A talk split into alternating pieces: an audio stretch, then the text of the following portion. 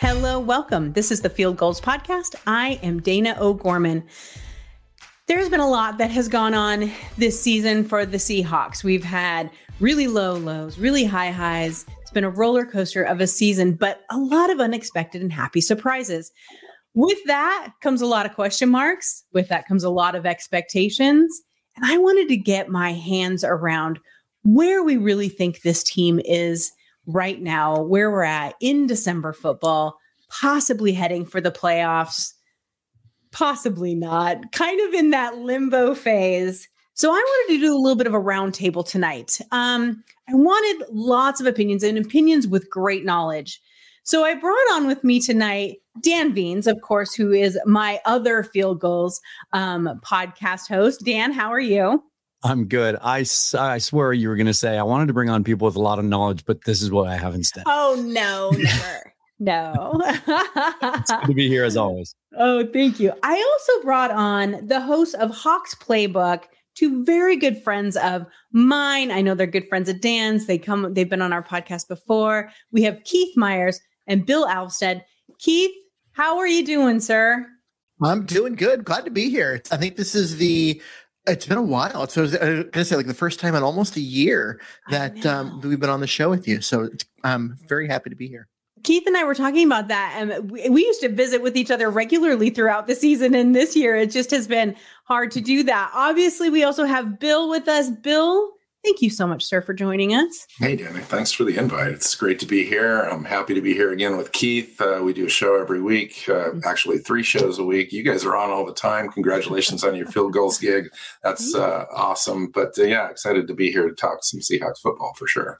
Thank you. I'm excited, too, because we were discussing before the show started that the Seahawks fans, we really started out this season with absolutely no expectation. We really were. I wasn't sure if this team would win 4 games. Like, that's where my head was at. And then the team started playing better. And as with that, the expectations grew. And then they lost 2 in a row, 2 very public games, too, including that one in Germany.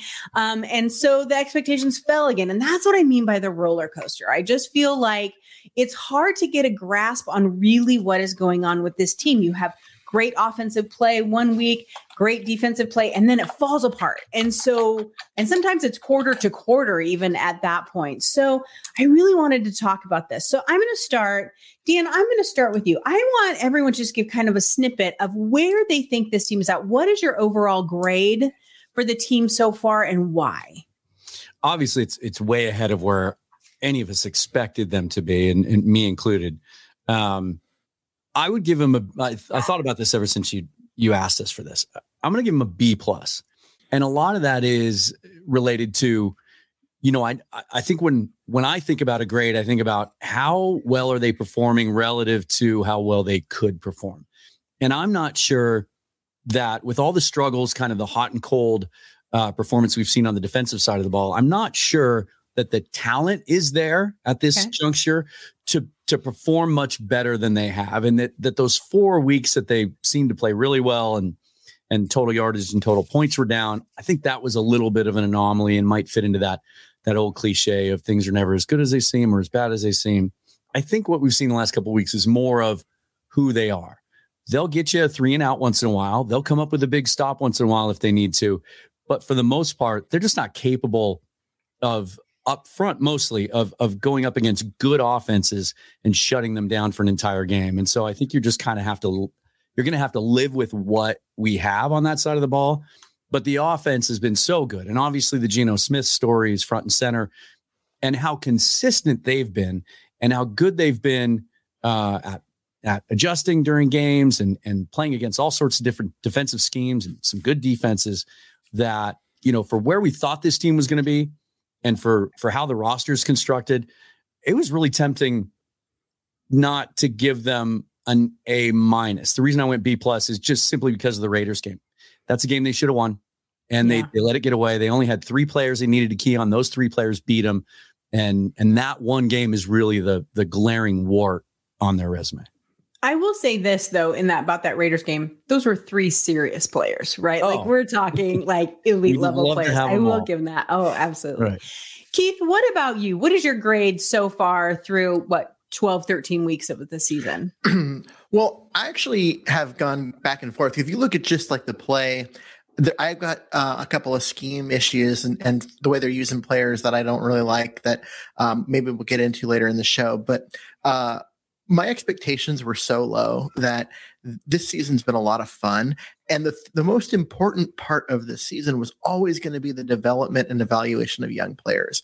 And the fact that they've got six guys that are contributing, that they have the most snaps played by rookies of anyone in the NFL, and they're still winning doing it. Like, so that's phenomenal. And so basing it on our initial expectations, like B+, A-, like that, they're doing great. Overall, though, there are some things that I think that there's changes that they've made that I think they shouldn't have. And if they go back to what they were doing, they can go back to winning like they were during that 4-game winning streak. So you're sticking with you said B- or A-, yeah. B+. That's awesome. Yeah. All right, Bill, your turn. All right. I'm going to be a little contrarian here, not too far off the mark, though. You guys are both correct in the way that you view that, but it is come down to perspective, doesn't it? You go into the season, we have low expectations. Keith and I had a show where we did all of our predictions, and we both predicted 5 wins. So as far as that goes, if you look through that lens, this team is exceeding expectations. It's hard not to give them a B+, A-, as Keith reiterated. But I'm taking this team seriously now. This team went on a 4-game win streak. They won by double digits in those games. Keith mentioned all the rookies playing out of their minds. It's awesome. Geno Smith's having not only a career year, but he's having one of the best quarterback years that we've seen in quite a while in just the NFL in general, leading in a whole bunch of different statistical categories, or top 5 anyway. So I'm going to give him a B-.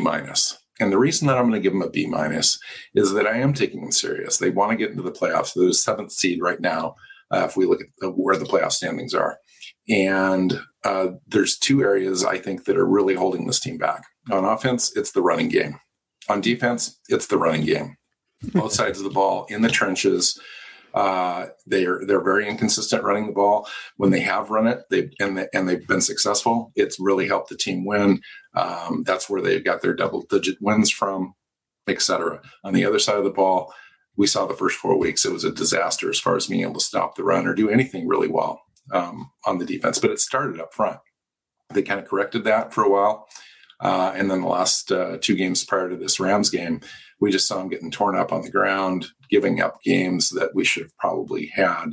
They got away with it at the Rams game because Geno Smith played an outstanding game, passed for well over 300 yards and those touchdowns. And that's the difference.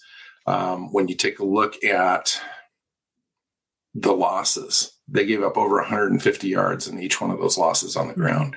Our next 5 opponents, which is critical down the stretch, you're playing the Panthers. They're 14th in EPA on defense. The Chiefs are 12th. The 49ers are 7th. The Jets 16th. The Rams are still ranked 3rd in the league defending the run overall.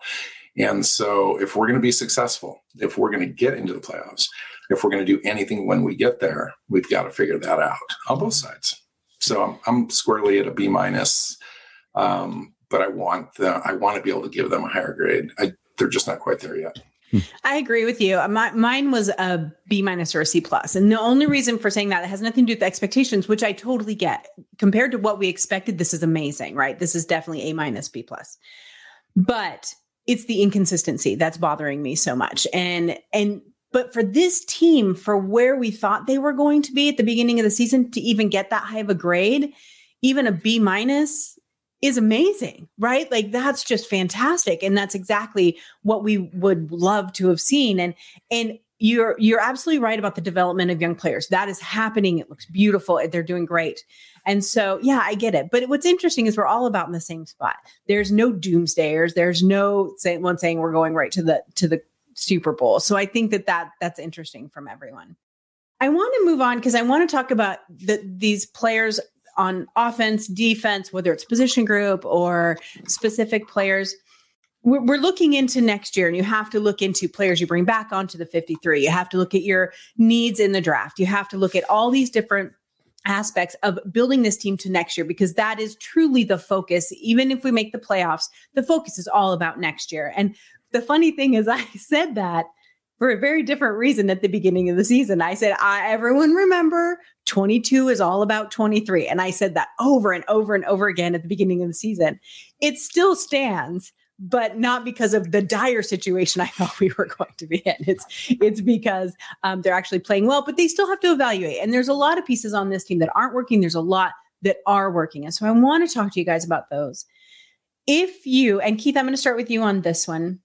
Who to you is the most important piece? And it doesn't have to be a player. It can be a position group also, on offense currently as we have them right now.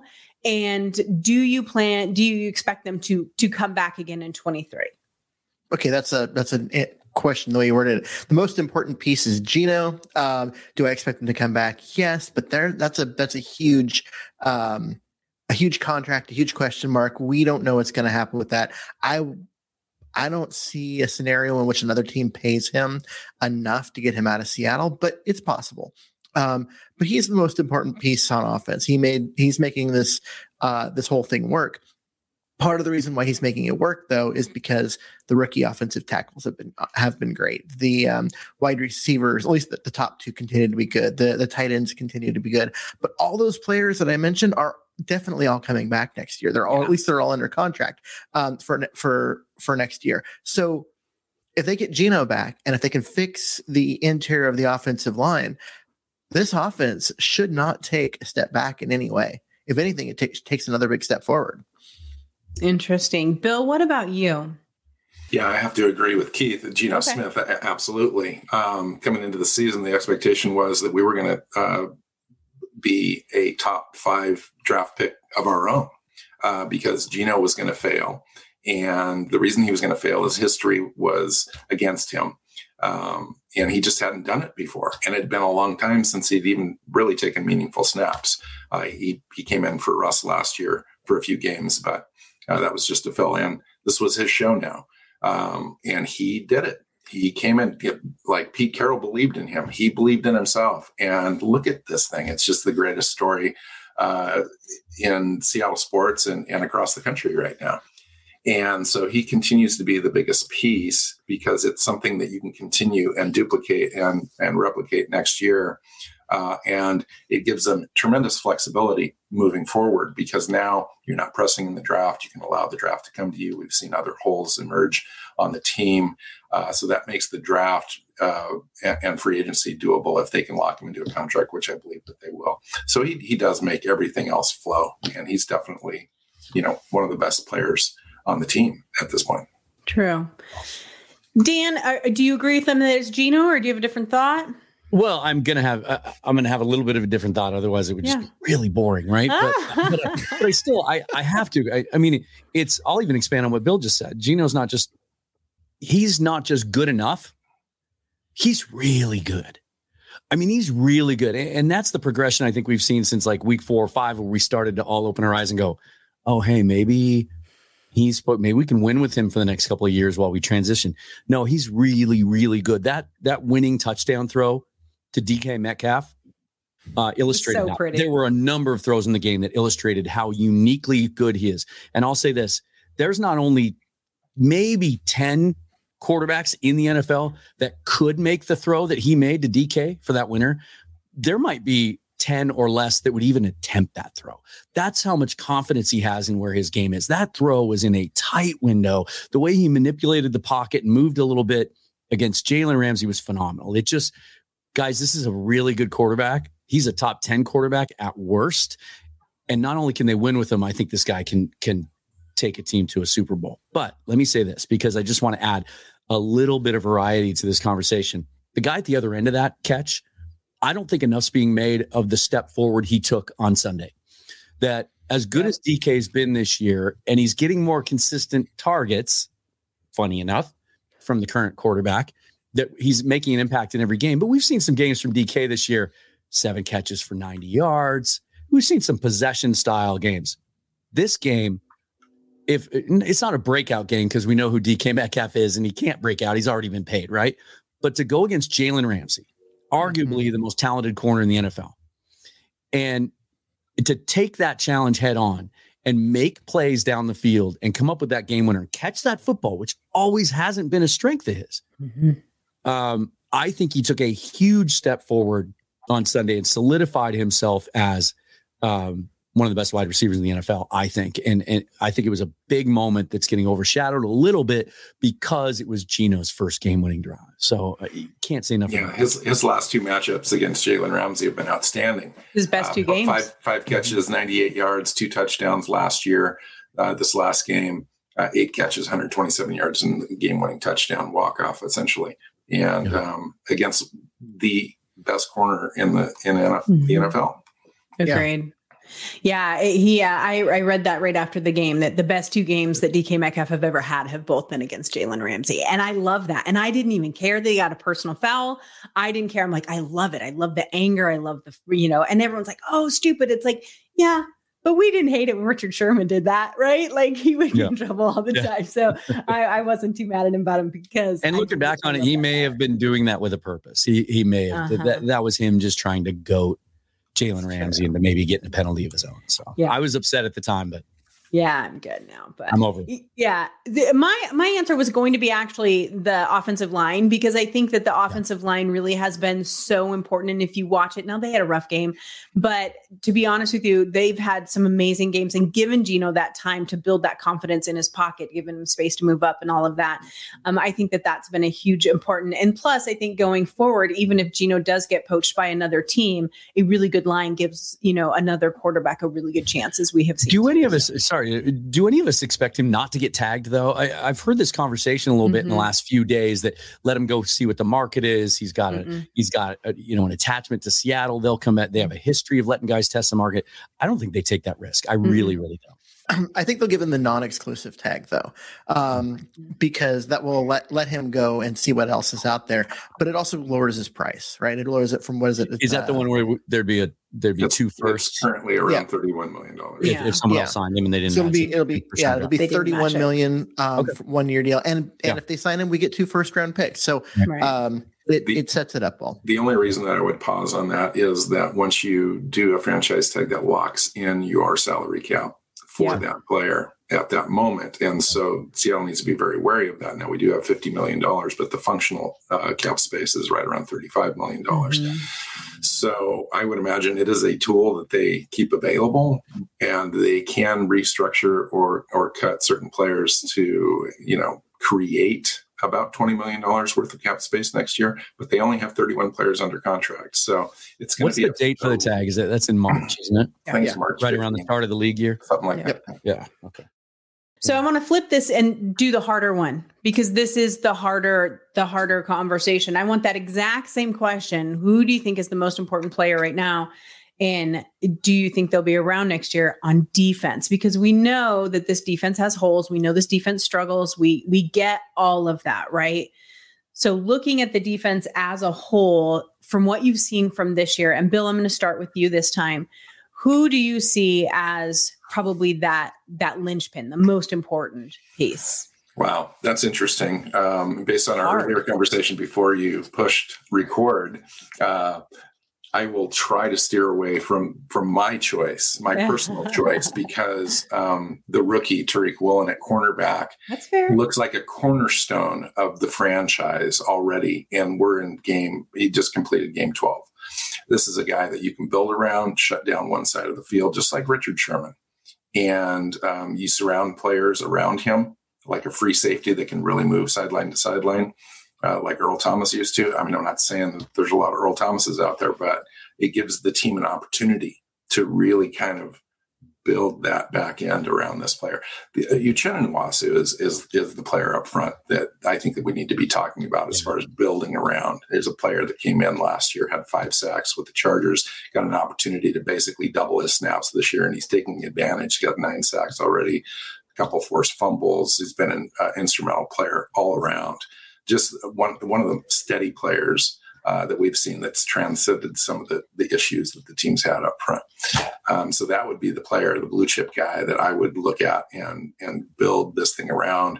You could possibly even extend him now as early as, as soon as the season ends, to get this guy locked up for an additional couple of years, get that cap space manipulated a little bit to help the team. And that's what I would do.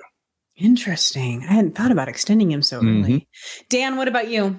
Yeah, I'm right there with you, Bill. That's why I almost hurt my neck nodding as you were saying that. It's Nwosu's the guy, and John Schneider doesn't have a great history of signing free agents here in Seattle, but this one was a home run. It was a slam dunk. It was a guy that I really didn't know that intimately when the signing was made, and so I saw the money and it's the biggest free agent contract they've ever given out, and I thought, okay, let's see what this guy is, and he's been outstanding. And as we look forward to next year, I look forward to seeing what he can do when teams can't focus on him. They need, we'll talk about this at another time, but they need to find someone from the other edge that can make an impact and kind of free up, take some pressure off him. He's been so good. I think that is a way. As you were talking about cap space a moment ago, I'm thinking, okay, Gabe Jackson, like in my head, I'm running through some moves they can make. And one of them is try to extend Nwosu. It was only a 2-year deal. I think an average annual value of about $12 million, right? So they can lower that, free up a little space, and maybe get him to stay. I think it says everything we need to know about the defense, that this isn't a hard conversation, that it's Tariq Woolen and it's Uchenna Nwosu, and that's it. Mm-hmm. Like Boye Amafé might be developing into a good player, but we haven't really seen him make a dynamic impact. Yeah, there is one other last game too.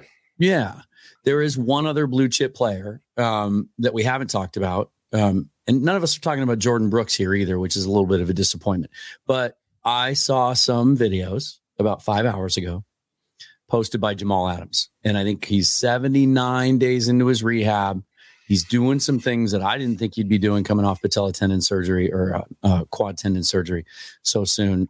That's the guy that's the other blue chip player that I think has a chance to make a Geno Smith type comeback next year. But other than that, there's some nice players, some guys we like. I liked what I saw out of Trey Brown on Sunday. I think he's going to take that job at some point in the next couple of weeks from Mike Jackson. But outside of that, that's where this roster is lacking. Mm-hmm. And that's what they need to address moving forward. Right. See, I'm going to disagree with you a little bit there. Jamal Adams, I believe, has played his last game in Seattle. Mm-hmm. We're talking about all this next year. They let him go. Well, if you do it as a June 1st, a post June 1st cut, they save about $14 million against the cap. That's where a big chunk of the cap room that they're going to need is going to come from. I don't see him coming back, and I don't see an impact that he's made in the last couple of years worth continuing to call him a blue chip player. He had a bunch of sacks. The issues we're seeing on run defense this year would be much, much different if he was on the field, because he's elite in that area. Yeah.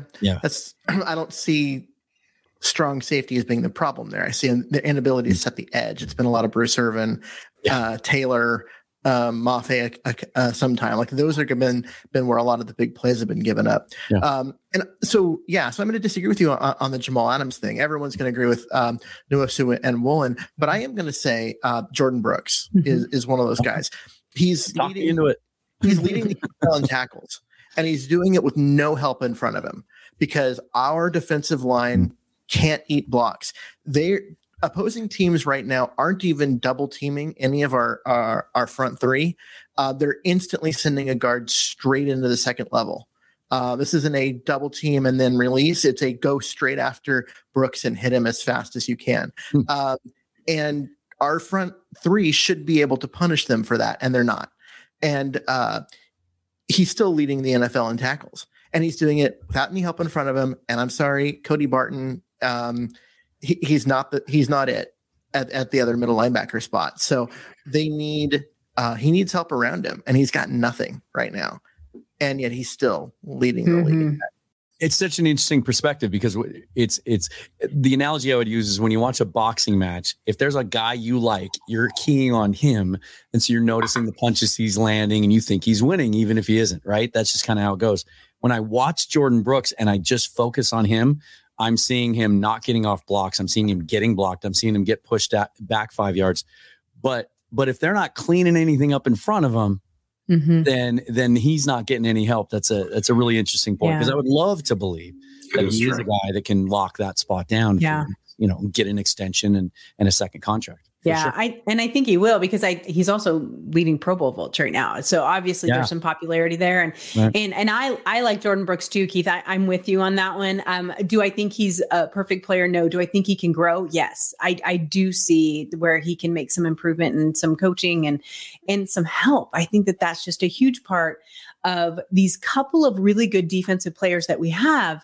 They just don't have enough around them. They're too busy cleaning up all the time. And I think that can be a huge problem for them. Yeah, the defense is definitely... It's so funny. We all thought the offense was going to be the problem this year. Turned out that it was the opposite way. Is it a problem that none of us mentioned Quandre Diggs? Well, it's a problem this year. I would have brought him up last year. Yeah, it's a problem, and he has been a problem in a bunch of the games.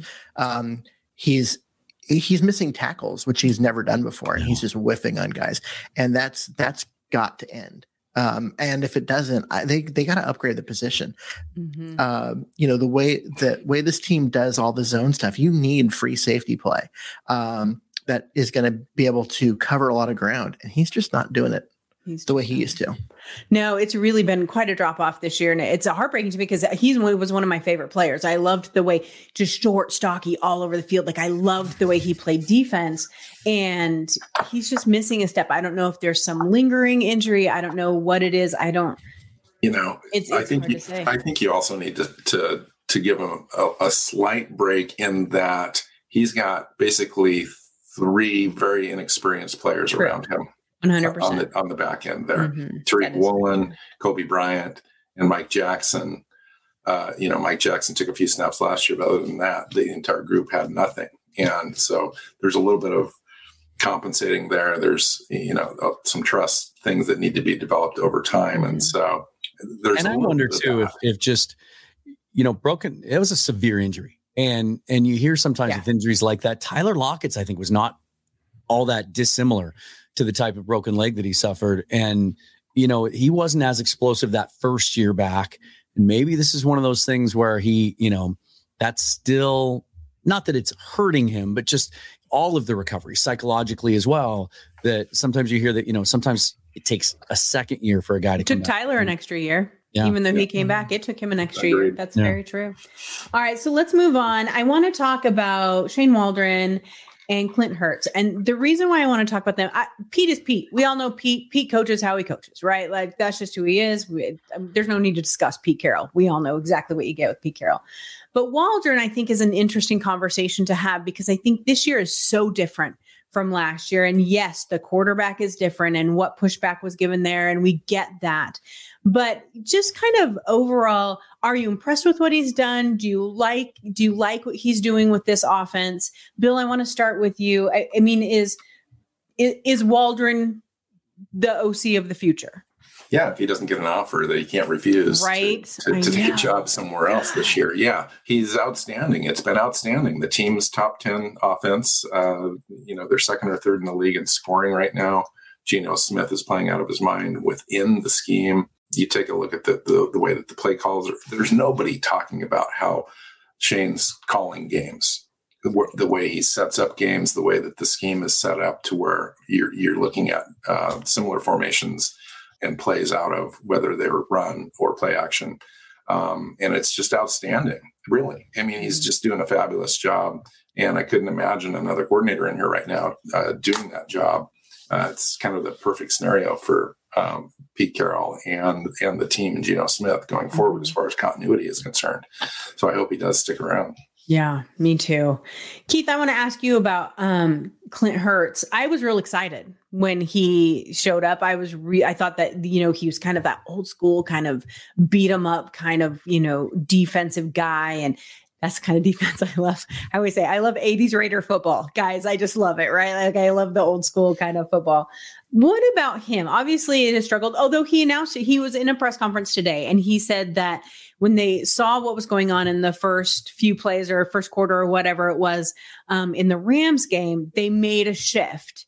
And I think that that shift came earlier than it normally would have within a game. And so I think he's learning a little bit. But what are your thoughts on the way he's been as DC? Well, this is what I was alluding to earlier, is that there's some schematic stuff that I don't like. Mm-hmm. They're asking the front three to two gap. So they basically, you know, stack the guard, and then you watch the gaps on both sides of you. These are guys that are not built for that. Shelby Harris is a penetrator. Mm-hmm. Quentin Jefferson is a penetrator. Like that's what those guys are good at. That's who they are. And you're asking them to do things that they're not great at. That was the awful defense that we saw for the first four games. Then when they turned it around and they had that stretch where the defense was dominant, they stopped doing that. They went to a one-gap scheme, and it worked really well. And then you go back to these last couple games, and what do you see? You see them two-gapping again. Mm-hmm. And guess what? The defense isn't looking good. They can't stop their run. They're having trouble. It's like, why are you going back to this thing that doesn't work when you have players that can do something else really well? And that's been my biggest coaching issue this year, has that been that particular aspect of the way the scheme is drawn up.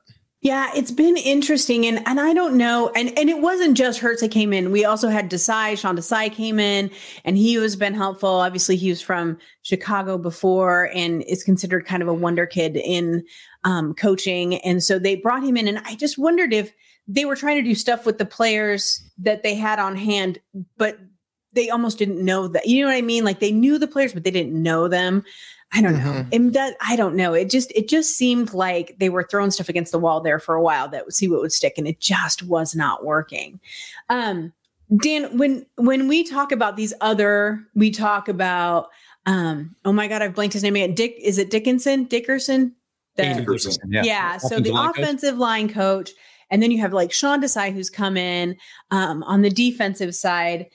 Do you think that they have made an impact at all? I think you can't argue that offensive line. I mean, it's just so good. Yeah, you can't not give Andy Dickerson credit. You know, he essentially pushed Mike Solari out of a job. You know, right? One of the better offensive line coaches for decades in this league. To start two offensive tackles as rookies and have them play, to my knowledge, every single snap this year. Mm-hmm. I think. And have them both perform at the level they're performing. And to follow off a point Keith made earlier in the show, that, you know, not a lot of help from the interior offensive line. And yeah, we've seen those guys have more welcome to the NFL moments in the last couple of weeks than they've had. But you think back to Sunday's game, and I think it's the most Abraham Lucas has struggled against the pass rush this year. He just flat out got beat a couple of times, and Cross did too. As a duo, it might have been right up there with the Raiders game as their roughest game. But yet on that final drive, they were outstanding. And I just think how those guys have been able to make outside pass protection a non-factor, it's just not been an issue. You have to give Dickerson a ton of credit for that. I think this might be one of the best coaching staffs Pete Carroll's assembled. And I feel like he went out, instead of getting his guys, right? We've seen that a lot in his tenure here. I think he did a lot of research and asked around. My recollection when I was reading about it is he didn't really know Carl Scott, but he did his research. And enough people said, Carl Scott's a guy, man. You got to get him to coach the secondary. And he brought him in. And Sean Desai's another one. So give Pete credit for that too. But I think this coaching staff as a whole, with what they've had to work with, has been good. And I'll make one other point based on what Keith was saying. Man, they better go back to a one-gap scheme when they draft Jalen Carter with the third pick next year. Oh, yeah, absolutely. They better. You must have listened to Bill on my mock draft show that we did a couple weeks ago, because that's who we both picked. I did not. With that pick. I'm dreaming about Jalen Carter, right? But yeah, Jalen Carter in the middle is just a team wrecker, game wrecker right in the middle. He will make everyone else on that defense look better. That would be so much fun. Oh my gosh. There was that video that came out of him, the game, I think it was last weekend, where he literally just picked a guy up. Yeah, tossed him. Oh my God. It just made me so happy. You have no idea. As a defense over, I was just like, yep, that's the guy. He almost broke Hendon Hooker in two on a safety earlier this year when he came back. The thing of it is everybody knows how good he is. So Denver, God help you, please keep losing, because the higher we get, the better off we will be, for sure. Oh. All right. So for my last question for you guys tonight, what is your I want you to put this season away. Whatever happens, happens in this season. You know, we make the playoffs. If we don't, if we lose in the wild card, whatever happens, happens. It's already exceeded our expectations. What is your optimism level for 23? Looking at the players they have, who might come back, who might not, the draft picks that are available, you know, what is your optimism level and how high does that go? Is it just playoffs? Is it Super Bowl? Kind of where do you sit? Bill, I want to start with you. Yeah, that's a great question. How can you not be excited about 2023? I think I was excited about 2023 when Russ Wilson got traded because I knew that this season was going to kind of be on house money, and it was just going to be one of those deals. It turns out it has been on house money, but we're much better placed and situated than I thought that we would be at this time. As we get into the off season, we've got some cash. We need to solidify Geno Smith, but other than that, you know, certain players will fall into place. It just happens every year. They could add a few key pieces. Maybe a center upgrade, a center position in free agency, and maybe a couple other things go into that draft, just kind of having most positions solidified and just add to the immediate impact of this team. You've got 5 picks in the top 85 currently, number 3 overall. You've got a high draft pick in the second round. It just doesn't get any better as far as the setup is concerned. Mm-hmm. Now, can we translate that into a Super Bowl run next year? I think that would be too much. I think, though, that you would want to get a divisional round win and possibly get to that NFC Championship game. If they can get into the playoffs this year, you're giving a whole bunch of rookies and young players a chance to get some great experience. And next year, you carry that a little further, and then that window is wide open after next year's draft class has a chance to season a little bit, and you go into 2024, and I think the Super Bowl window is open. Keith, what about you? See, I'm a little bit more ahead than Bill is here. I think they nailed this draft. They absolutely nailed it. And if they're going to go into this draft coming up with more ammunition than they had in the last one, and if they nail it again, you're looking at a team that's going to be one of the elite teams in the league, definitely an elite team in the diminished NFC. And they're going to be that way for a few years. So yeah, go sign Geno, go draft some blue chip guys and set your sights as high as you want them. This team has a lot of talent in the right places. True. Dan, wrap it up. How you feeling? I'm with Keith, and I tend to be optimistic anyway. I think expectations for 23 cannot be high enough. It's if they have another offseason similar to what they had this offseason, and I'm not talking about it's unrealistic to think that 6 rookies from your draft class are going to be starters and contribute the way that these 6 have. But as Keith said, they have more draft ammo. They have more picks higher in the draft. And Bill mentioned the four of them in that top range. And they seem to have a shift in how they scouted and went about the draft last year. Just stop not getting too cute, not outthinking themselves because they had the ammo and they could just take best player available.